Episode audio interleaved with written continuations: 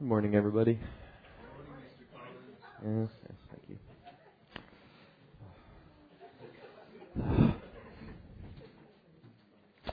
All right. Well, Jesus, we just thank you for your blessings and for uh, meeting with us in this place, Lord God. And what we pray is that today you would uh, put in us those things that uh, are eternal.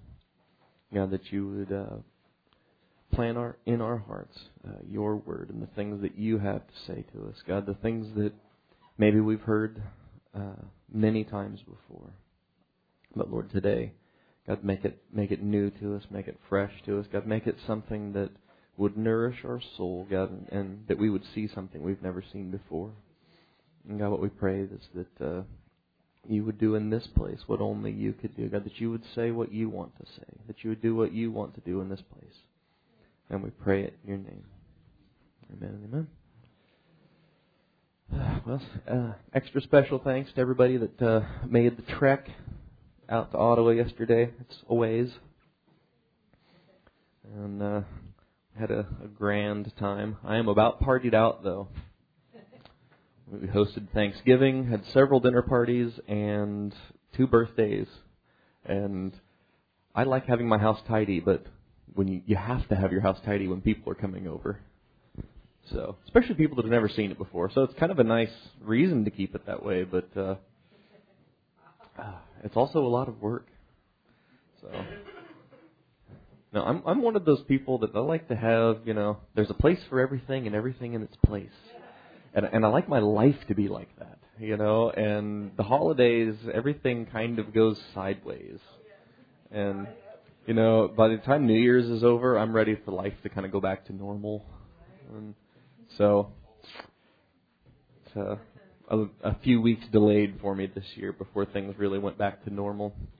If if you could really describe anything as normal, um, I was thinking about how much my life changed this last year, and I was like, wow, my life is almost unrecognizable from where it was last January.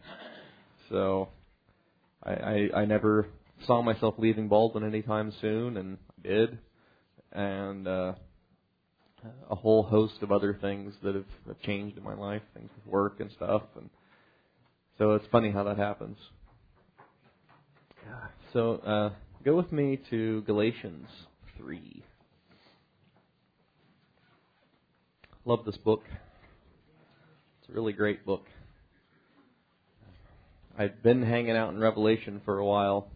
Um, just really, really chewing on what Jesus said to the churches. And uh,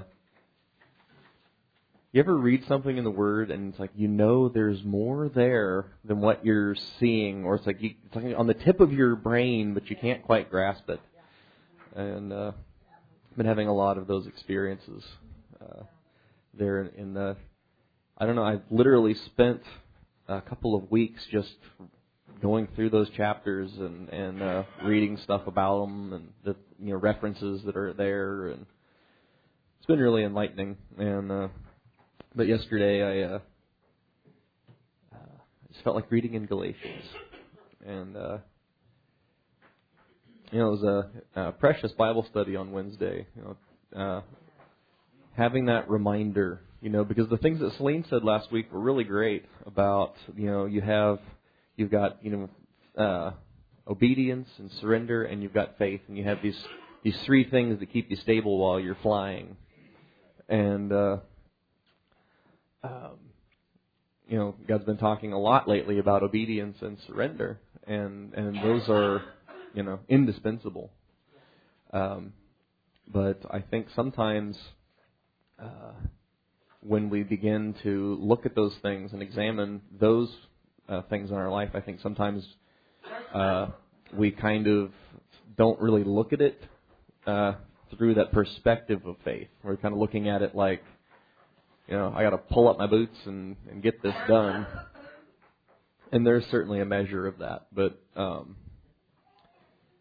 but uh, this thing about faith was really precious. I was actually talking with somebody on Tuesday about how um, faith in God eliminates that need for all these external directions and and things, and uh, and your that your sense of well-being comes from that faith in your relationship with Him and not in how you're doing.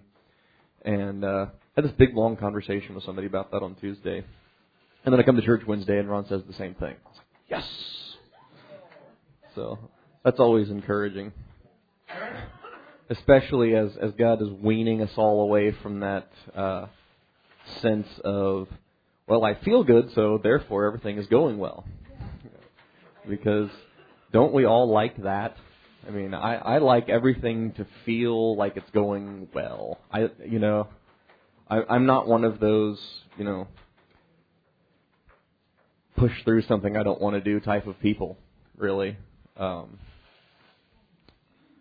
uh, somebody uh, gave me a really interesting uh, thing the other day. They said, you know, how do you eat a frog? All at once, as fast as you can.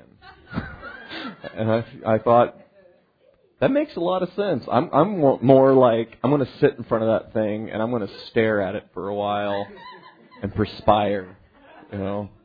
And, and that, that's what I do with stuff I don't want to deal with, you know. And, uh, uh, uh, I think it would probably be easier to just open wide and just deal with it, you know. Uh, easier said than done. Talk to me about that tomorrow morning, and we'll see how how I'm doing on that. But uh, but you know this, um, you know in Galatia they were, uh, or in this this you know epistle to the Galatians you know, it's really interesting because Paul talks out, starts out, he just says Paul an apostle of of God, not of men, and then kind of goes on from there, and and he even puts that in parentheses. He just kind of started out by saying Paul an apostle to you, you know, and and then. Uh, you know, as you read through this letter, you find that he's combating these people who would come behind him and mess with what he said. And, and of course, so he says, if anybody preaches any other gospel to you other than what you've received, then let them be accursed. Uh, and it, and it's um, it's interesting when you look at that passage because because he said, well, let's look at it real quick.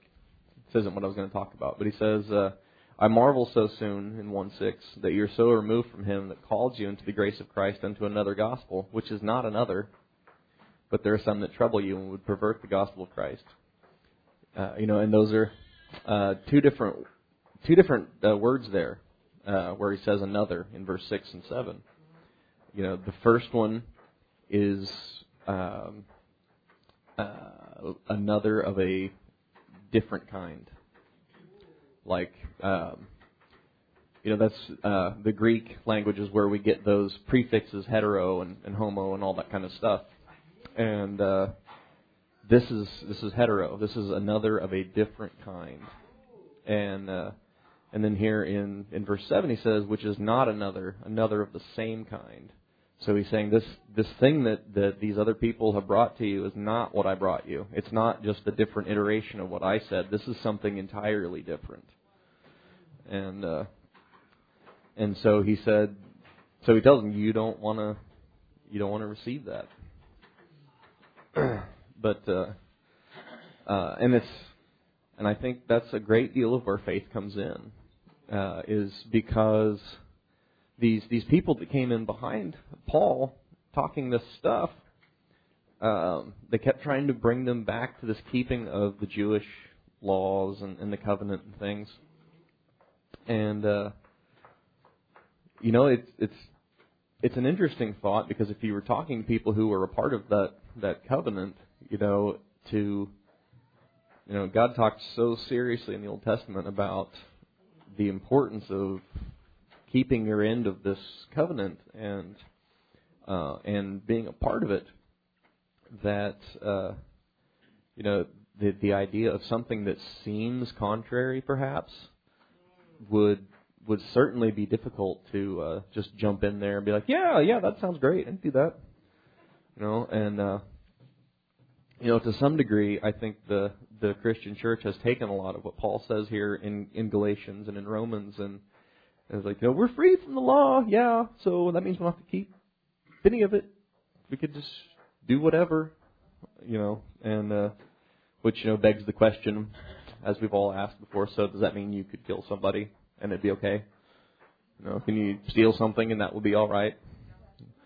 You know, in, in Jeremiah, he he sent Jeremiah to Israel and and he told them he's like remind them of what we talked about when I delivered them from the iron furnace of Egypt that I said obey my voice you know? And so you know and he and he specifies that by talking about the the commandments and things but but it's but he starts out with this sense of obey my voice which requires faith. Because if you have faith in the voice, that you're hearing the right voice, then you don't necessarily need all the all the black and white to look at. You know, and he and he said that this is the covenant I'm going to make with them. I'm going to put my laws into your heart, into your mind, so you don't need uh, all this other stuff. You're going to have a voice behind you saying, "This is the way. Walk in it." So, uh, I am a I like to see it written down type of person. You know, I have these conversations with my business coach, and he wants me to do stuff I really don't want to do. And I have this voluntary sense of accountability to him, but I'm also paying him a lot of money to tell me to do the stuff I don't want to do. So, you know, this sense of accountability is really weird, but uh, when he tells me to do something I don't want to do, when anybody tells me something that I really I have no intention of doing or I don't want to do or I'm thinking that's dumb, I'm not going to do it.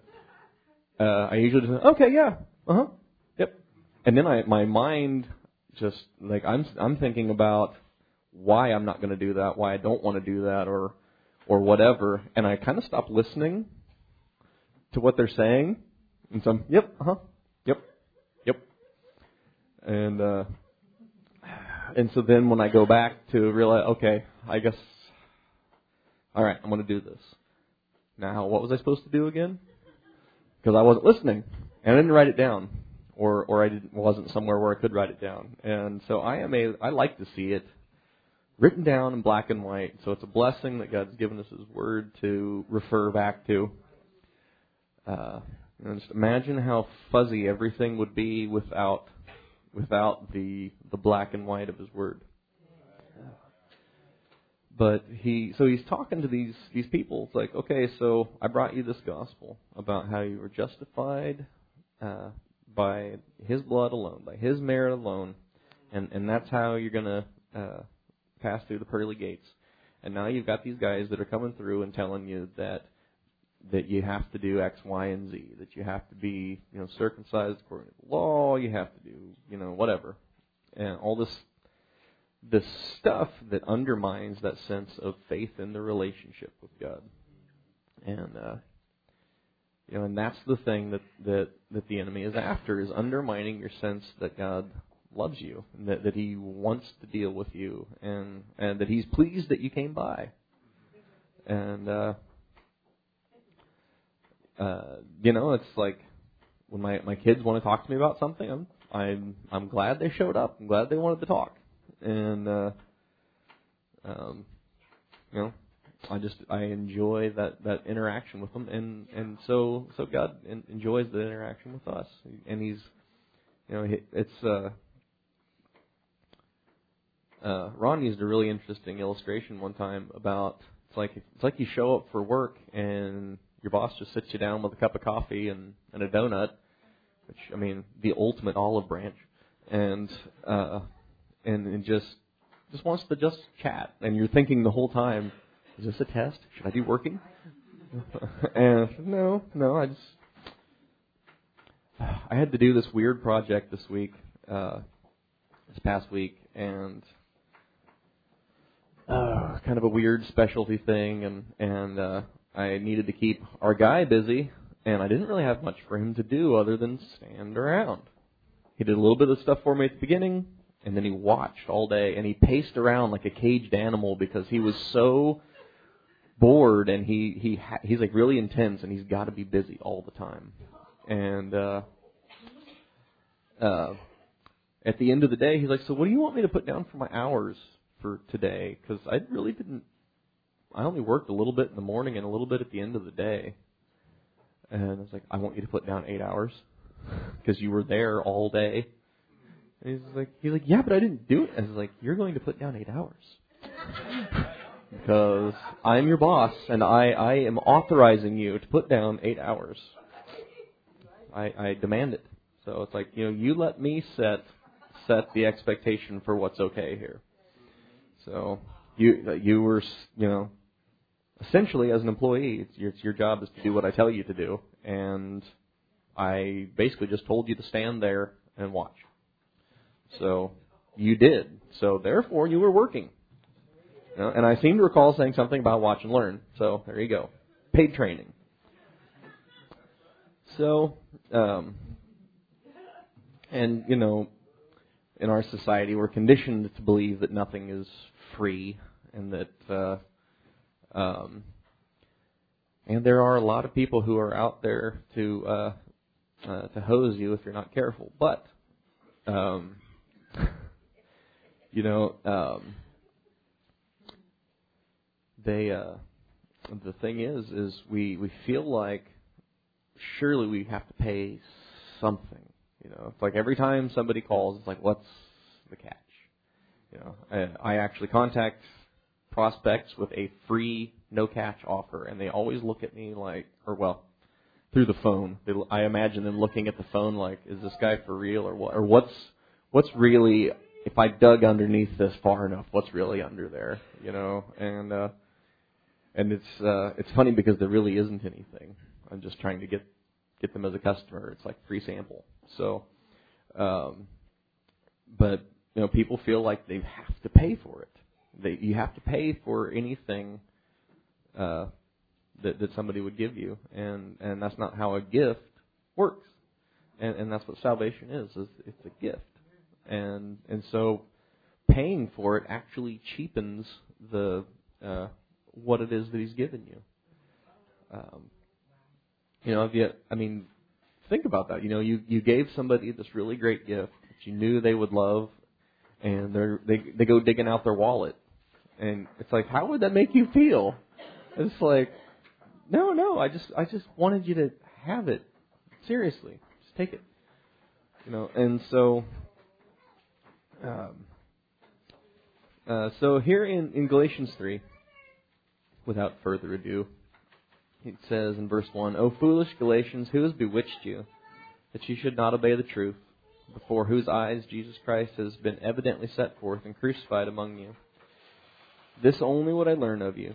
Received you the Spirit by the works of the law or by the hearing of faith? So was it something you did that brought you into the kingdom, or was it, was it Him that did it? Was it uh, did did you save you, or did He save you? And uh, and He says, "Are you so foolish, having begun in the Spirit, are you now made perfect in the flesh?" I think it's the the Young's that says, "Are you so thoughtless?" Which I thought was an interesting way to put it. It's like, uh, you know, I'm I'm not a not really a thinker. You know, some people they really think their way through something. They think fast on their feet. I, I'm not one of those people. I'm, I'm like, two days later I come up with a great comeback, or, or that's why they said that. Well, now I'm mad. you know, um,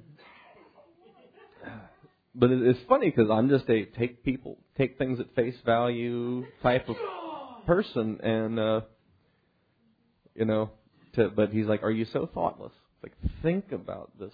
You know, having you you started out in the Spirit, you started out being justified by faith in, in Christ and His free salvation. Are you now going to be made perfect? Are you going to finish the work in you in the flesh? Like he, he already told you the flesh was dead. So he, he, he killed it already before you even got started. So probably not going to finish it that way. So he says, Have you suffered so many things in vain?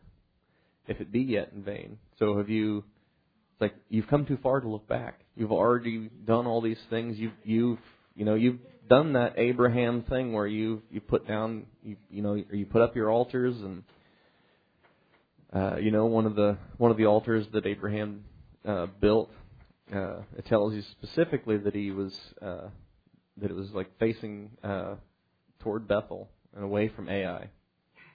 You know, and Ai means ruinous heap, and Bethel is the house of God. And so he turned his back on the ruinous heap of life without God, of life done his own way, and and turned himself toward the house of God. so the the more times you turn your back on something in life like that and and put it down and walk away from it, the more and more costly it would be to go back. And so to to go back from this place of of God doing the things in your life through the Spirit by faith, uh, it would make all of those things that, that you've been through up to that point vain. You know, I mean, uh, there was this time years and years and years ago, somebody messed up some paperwork somewhere, and we ended up working on this house late into the day, and, and we kept thinking it was strange that these people wanted chocolate brown walls all through this entire house, brand new house in the ni- late '90s when uh, uh, everything was super light colored, and this is so weird and the, I mean it's winter time, it's getting dark, and we're almost done. And the buyer for this house shows up, and they're like, "Is this just a primer or something? Because the walls are actually supposed to be kind of pink." And we all just, oh. And uh, Kevin's like, "That's what that paint was for upstairs in my house." And we're like out in Kansas City, and uh, he's like, He's like, uh, and then you know, so we he called around, and it turned out that uh, somebody had just written down the wrong number for the color. And it's a very small error that cost us a lot of blood, sweat, and tears, and and uh, uh, uh, I ended up driving all the way back here and getting that paint, and then going all the way back, and we worked until about midnight making it right. And uh, by then, I just kind of I hated myself and everything and uh but you know we got through it and that was that. But it's like all of that painting that we did during the day the regular work day was in vain. I'm driving back here to get this paint thinking i should be going home right now. This is the end of the day. But i'm going to go back out there and i'm going to work all evening. You know so when you've you've really invested in something uh with your your time and your effort and and your energy than to just toss it aside uh, means all that effort that you that you put in, all that energy that you invested is just in vain. It's wasted. And and so he's saying here, it's like, are you going to go back to? Are you, are you wanting to go back to being justified by your own actions and your own work and and doing all this stuff yourself and and everything that you've done up to this point would be worthless.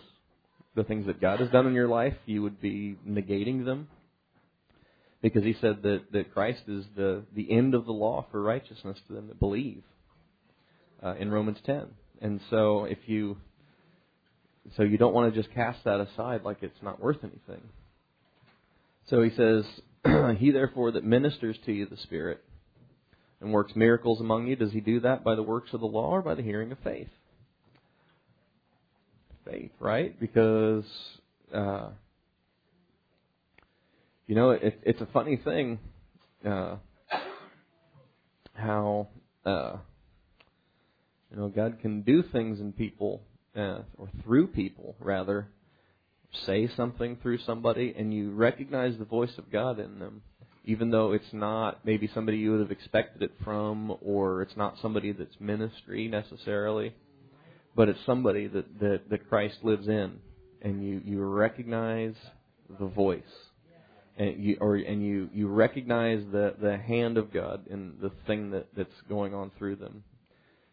Uh, but did they do that because they were, you know, had their Sunday school enthusiasm on, or because they had the Spirit of God?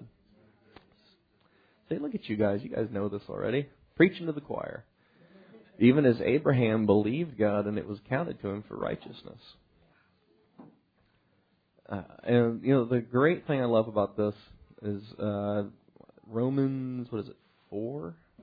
Yeah. It, uh, Paul goes on at length about how um, this this covenant God made with Abraham and imputing righteousness by faith to him predates the law by several hundred years. And uh, um, uh, there's a particular verse uh, that I, I found really interesting um, in Romans 4. Um, no, uh, a little further down. Um,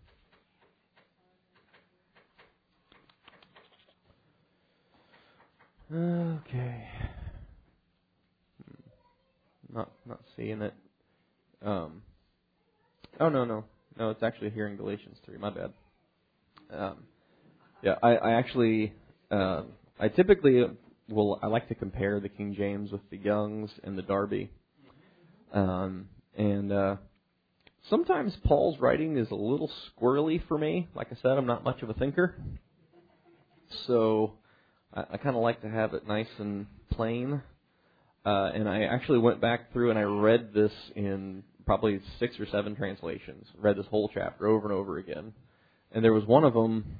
Uh, I, I don't remember for the life of me what it was, but in in 17, uh, 317, he says, "And this I say: the covenant which was confirmed before of God in Christ, the law which was 430 years after, cannot disannul and make the promise of none effect." And I, uh, the other some of the other translations say that so clearly, you know that that this the law came after this promise and it can't cancel it. It just can't. And uh, and so I, you know, I love how Paul talks about Abraham uh, in these in these letters here because he he talks about um, him having this righteousness accounted to him by faith because he he believed God. He believed the voice. He didn't have uh, he didn't have the Ten Commandments. Neither did Job. You know, he had the voice. He had faith in God, and uh, in fact, you know, when you read Job, it doesn't really ever say much of anything about God talking to him. Most of the book is Job wishing God would talk to him until you get to the end. Uh, so, um, but the, this, you know, this faith, it's like Adam. Adam didn't need God to tell him uh, this, that, and the other thing, and, and God never told him, "Man, Adam, put some clothes on, bro." He just he had this relationship with him, and it was, you know, hey, you know, you don't need to worry about right and wrong because I've, I've got that all under control. I will talk to you about what's right and what's wrong, and in fact, in the garden, I don't think Adam was really even thinking about that. I don't think that would be a question that would even come up. You know what I mean? Uh, other than this commandment of not eating from this tree, and uh, uh, you know, and of course, then he comes up with after he does, he comes up with the wrong conclusion that oh, it must be that I'm naked, and uh, uh, and of course, when you that's a, it's a really great metaphor for how you feel when you know that something is out of order in your walk with God. It's like, oh man, you ever have those dreams where you went somewhere and you're not wearing any pants? It's like that. You know, I have a lot of those. I don't know why. I mean, I, I was in speech and drama thing when I was in forensics when I was in high school, and I for years after I got out of high school, I had these dreams that I was at a forensics tournament wearing nothing but a T-shirt. You know, and it's like I would always wear like a, a shirt and tie and like maybe even a cardigan or something because it was always cold and I was terrified. So it was, mm, it's way more comfortable to me to talk in front of a big group than it is like one person. You know, uh, as far as like for a you know in the sense of a performance. I don't know because you know that they are focusing on you, and there's no one else for you to focus on. And that was my first first experience with any kind of public speaking or uh, anything like that. I my that first time I had to do that. I was I, I show up for the the first round. I go in this room and it's just me and this person looking expectantly at me, holding a pencil over a piece of paper. And I mean, I, I had my speech memorized. I wasn't super you know, smooth with it. I, I mean, I could say it, you know, but I kind of I remember just basically I was frozen and just kind of delivered it without moving at all. No kind of gestures, no kind of anything. And uh you know, it's it, you know, it's so quiet you can hear the the little uh uh lights buzzing. The fluorescent lights, that that hum to me just says anxiety. You know, and I remember like I escaped from that first time around doing that, just my heart pounding and just like, oh God, I have to do that two more times today, and then again next week, three times, and and you know three weeks, every, three times every week for the foreseeable future. What did I get myself into? and it wasn't like an extracurricular activity I could just drop out of. I was taking the class as one of my uh, like required credits to graduate, and I don't. I don't know. By the end of it, apparently, I must not have minded it too bad because uh, I joined up again the next year. I don't know what I was thinking. Uh, I, I did speech the first time around. I kind of tried to get into more of like the drama side the second time around, but I was still too nervous. I, I wasn't any good at it, and uh, I really, really wanted to do improvised duet acting with Mike because I thought that would be a blast, and I thought we would be really good at it. But the coach wouldn't let him join because she didn't like him, and and uh, and she had this kind of bizarre crush on me. But that is a story for another time. Um, but so anyway, I'm not sure how I got off on that. But so now, as you can see, I'm quite comfortable talking in front of people. But um, anyway, uh, so Abraham, you know, he believed God and it was counted to him for righteousness. You know, it wasn't about doing anything, and uh, you know, he, you know, God comes to him and and he he follows this voice more or less that that comes to him. I mean, he's not, you know, he was an idol worshiper, right? He's he lives in Babylon and and or whatever, and um, this voice tells him, "Hey, leave your country, leave your kindred, come out, and follow me," and and all this, and he does more or less. You know, I mean, he takes his family with him, and uh, you know, God just kind of patiently works him through all that stuff. You know, like, Okay, wait till your dad dies. Okay. Like, okay, now you've got this little nephew guy. Okay, we're gonna have to, you know. And, and I love how instead of just destroying him, God just makes them both so blessed that they can't dwell together anymore. It's like how you know He's just so creative. But uh, um, uh, I would have never thought of that solution. I would have thought, you know, okay, lots of problem with squish him, but um, uh, you know, he uh so Abraham didn't really necessarily do all this stuff right. And it's funny because Paul says that if you're justified by works, then Abraham would have something to glory about. And would he? Well, then, he, but then you get to, uh, you know, he does eventually. God, God brings him to this place where he does indeed obey these things that, that God told him to do. It's like, well, he's he gave it a good shot. We'll just get uh, Terah out of the way. We'll get Lot out of the way. No, we'll just work with this, and then, um, you know, and then he he. It's a wonder that Sarah stayed with him. You know, it's like, you mean sister? Pansy? No, but uh, no, but you know, so he. uh you know, but he so he does all this stuff. It's kind of like okay, but but God works him around where you know things turn out right. You know, he takes Isaac up on the mountain, and so clearly there is you know, I mean, you don't get much more of an example of believing God than that. And uh, so I, I take a lot of encouragement from Abraham's life because he he his heart was to do what God told him to do. Uh, clearly, uh, maybe his follow through wasn't quite there on the details, but but God knew how to work him through all that stuff and make things turn out right. And when when you read God's estimation of him in the New Testament, You know, he never says anything about, yeah, yeah, Abraham kind of did what I told him to, but not really.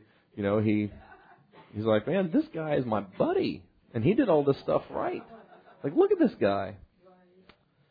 So he says, they that are, uh, well, no, in verse uh, seven, know ye therefore that they which are of faith, the same are the children of Abraham. Which is interesting because that's the thing that the Pharisees always told Jesus. It's like, you know, it's like, don't give me that. We're the we're the children of Abraham. It's like, eh, not not not really. It's like because uh, you know Abraham listened to what I had to say. It's like you you not so much.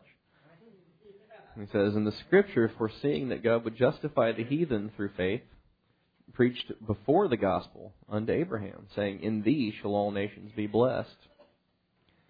So then they which are of faith are blessed with faithful Abraham. So he's not he's not talking about any of the things that Abraham did here. It just says that he just he believed God. And of course, you know, James explains really well to us how uh, the the the works that come out in your life are not the the driving force of your righteousness. They're not the thing that, that makes that, but it is an outgrowth of the the faith that you have inside. Because if you don't see any of those those works coming out, then how can you say you have faith? That's what James said. You have to you have to be able to point to those things working in your life, and I think all of us in here can look at our life and think, okay, yeah, I, I see things changing. I see things working differently. I see these things coming out of me, and and so uh, I, I must be heading the right direction. and he says, uh, "They which are of faith are blessed with faithful Abraham. For as many as are under the works of the law are under the curse. For it's written, Cursed is everyone that continues not in all the things that are written in the book of the law to do them." So, you know, I read that and I thought, I've read that a hundred times, you know, but I thought, what does he mean? You know, the the the curse of the law. Um, you know, but uh, in Romans eight he says that the that the uh, you know the law of the Spirit of life in Christ Jesus has made me free from the law of sin and death. Which that's that curse he's talking about, the law of sin and death. You sin, you die. And so he's he's made us free from that in our inside man. And he said that, that no man is justified by the law in the sight of God is evident, for the just shall live by faith. And the law is not of faith, but the man that does them shall live in them. And this word live has, has a lot of different senses. Uh, and I suppose it's the same as English, really. Um, because one of the the uh, senses of this word is to pass your life in a certain manner. You know, it's like how you live, not necessarily just the fact that you are alive. You know, because I'm thinking, you know, I read verse 12 and I thought, like you, you know, do this and you'll live. You know, I had to get a physical once uh, by this this doctor that had a very thick accent from somewhere indeterminate, as far as I know, and uh, uh, at the end of the physical, uh, he says, "This do, and you can leave." So I'm all ears. This do, and you can live. You know, I'm like, what's the matter with me? I'm I'm 19. I'm not much of a thinker anyway, and I'm like, okay. And so I'm just kind of staring at him expectantly, and he's like, "One, go." I'm like, oh, you can leave. Okay. Okay. I'm with you. All right. Um, so, you know, so not that kind of live. He's talking about this is how you live your life, and uh, so you know the just shall live their life by faith, faith in the relationship with God.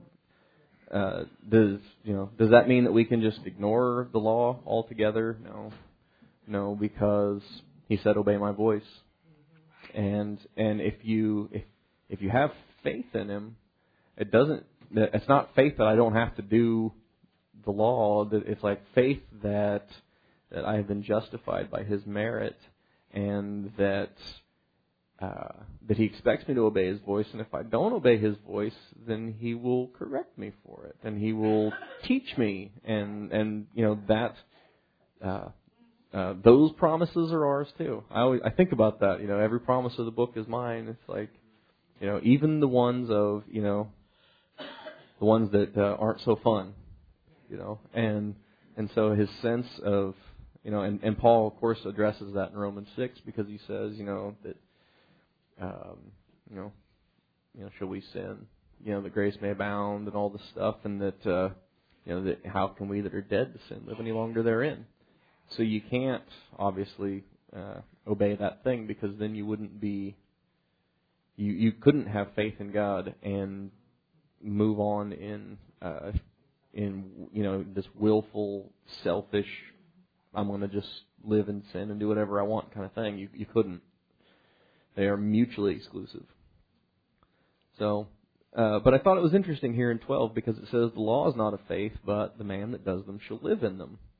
And I went back and I read several instances where, um, where Moses said, uh, well, actually not just Moses, but uh, uh, where that that comes from in the Old Testament. You know, because Moses said it in Leviticus, he said it in Deuteronomy, and it's repeated in Ezekiel.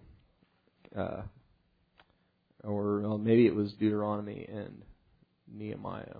I don't remember exactly now, but um, but it's an interesting little thing because he talks about it in a way of you're not going to live like the nations around you. Um, you're gonna you're gonna follow my statutes, and the man that does them shall live in them. And then he goes on to talk about all these things that that that, that the, the Canaanites did and and that you know, and so you get from it this sense of I'm going to not live like that because I want to live. and uh, so I found it very interesting that he says it here in this sense of the man that does them shall live in them, but but this word live is like passing your life in a certain manner. So the law is not of faith, but the man that does them is going to have to live that way. Live on this this basis of this is what I do, and this is what makes me okay before God, and it's not that. And he says, Christ has redeemed us from the curse of the law, being made a curse for us, for it's written, Cursed is everyone that hangs on a tree. That the blessing of Abraham might come on the Gentiles through Jesus Christ, that we might receive the promise of the Spirit through faith. Brethren, I speak after the manner of men, though it be but a man's covenant, yet if it be confirmed, no man disannuls or adds thereto. So he's saying, you know, even, you know, even just a, a you know, a covenant or a, an agreement just between people. You know, once it has been ratified with this sense of, you know, we we've met all the, you know, we we've set this in order and we've both agreed to it. Uh, you, he's saying you don't you don't change that and you don't just cancel it. And uh, and so he's saying, and and that's just with people. You know, what about God? You know, does, does God just change His mind with the with the blowing wind? Not at all. It's a good thing. As if He was as flighty as me. Uh, I have been told that uh, sometimes my decisions about what whether or not I like something or not are rather arbitrary upon examination, that is true. Um, uh, and uh, the people who are closest to me put up with it with gracious good humor, but, uh, and try gently to lead me around to see why that's a really silly decision, which I appreciate. But um, you know, but that sense of you know, it's like this is the covenant. We've made up our mind. This is what we're doing. This is how it works, and you don't change it. You know, and that's that's what salvation is. You know, we agree to that covenant, and God doesn't change.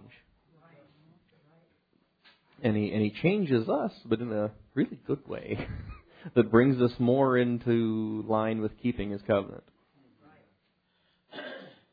uh, wow, it's already ten thirty. I am cutting into your donut time. Uh, now to Abraham and his seed were the promises made.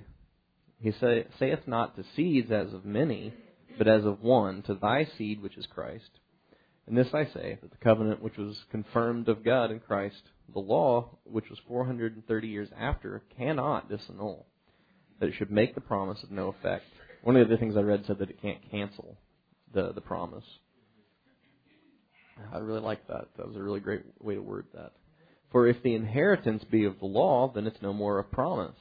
But God gave it to Abraham by promise. So if if the inheritance of eternal life was by the law, then heaven would be an empty place because nobody would be there. Why then serve, wherefore then serves the law? It was added because of transgressions till the seed should come to whom the promise was made, and it was ordained by angels in the hand of a mediator. Now a mediator is not a mediator of one, but God is one. So is the law against the promises of God? God forbid. If there had been a law which could have given life, then verily righteousness should have been by the law. But the Scripture has concluded all under sin, that the promise by faith of Jesus Christ might be given to them that believe.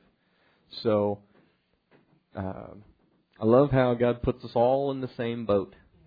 You know, uh, you know, it's like when the Titanic was going down, they wanted to, you know, segregate the lifeboats according to class. You know, because you know, even in this this life and death situation, you don't want to sit next to somebody that you know maybe smelly, or maybe they don't, you know, drink their tea with their pinky up. But you know, God puts us all in the same boat, which is a is a glorious thing because that that doesn't change so much when you get when you get saved, other than that you know, I mean, you're on a different road than they are, but you still need God just as much as the, the guy in the street does. And and you you going to heaven is the same way he's going to go to heaven. And so that that there is no other way. And so he puts us all in the same boat of our need for him, but he also puts us all in the same boat of how he's going to fix it and how he's going to get us where where we're going. Wherefore the law was our schoolmaster to bring us to Christ, that we might be justified by faith. And so, you know, the law should teach us that, that we need Him. But after that faith has come, you're no longer under the schoolmaster, for you're all children of God by faith in Christ Jesus. You know, you don't you don't need somebody, you don't need the the law to keep reminding you, hey, by the way, you need God, because you know you do, and and you and you have this sense of faith that yes, I need Him, but yes, He loves me, and and and I, I'm His child by faith. So I, I'm I'm confident these things are going to work out right. For as many of you as have been baptized into Christ have put on Christ, so you have His righteousness on, not not your own. There is neither Jew nor Greek or bond or free, male or female. You are all one in Christ Jesus. And if you be Christ's, then you are Abraham's seed and heirs according to the promise. So that's grand grand place to be. Um, you know, I was thinking this week about that uh, that sense of being okay, knowing that you're okay by faith, just you know, apart from how you feel. I've, I've talked to people about that a lot, uh, and it's funny when it happens to you. It's e- it's easy to know the answer for other people and it's funny because you know the answer when it happens to you, but it's not so easy to take hold of it sometimes. And the, you know, God in His wisdom knows that He has to wean us away from feeling like if I don't feel a certain way, then something is wrong. You know, it's like, if, and then, and I, you know, I don't feel excited today, uh, and so, you know, shucky darn, must be something wrong with me. God knows how to wean us away from that, where it's where uh, I know I have righteousness uh, by faith in, in in Christ and His merit and His blood and His love for me, and so I am. Uh, I'm not concerned about the state of my soul. It's well with my soul because He bought it. He paid for it. Um, and so, regardless of how I feel, I know I'm okay. And uh, um, and you know, the great thing is is uh, God does is also that great comforter, and so you you have recourse to go to Him and get that sense of I would like to feel better now, you know, and, and it doesn't always come uh, right away. Sometimes God just kind of will rub your shoulders and hold up the little silver bucket for you to spit in, and then you get back out there without really feeling any better. But but you but he he puts in you this sense of this is going to be okay, and and that's what faith is all about. So Jesus, we just thank you for your word to us, uh, for your faithfulness and love, and God, uh, we just pray you plant these things down in us today, God, uh, uh, that this uh, that the faith and the obedience and the surrender uh, that Celine talked about last week would would all work together uh, in each and every one of our life, that we would uh, fly in the sense of stability, that, that all three of these things are working in concert in our life, and that the knowledge of good and evil uh, is, is not throwing off that balance uh, in any of those three things.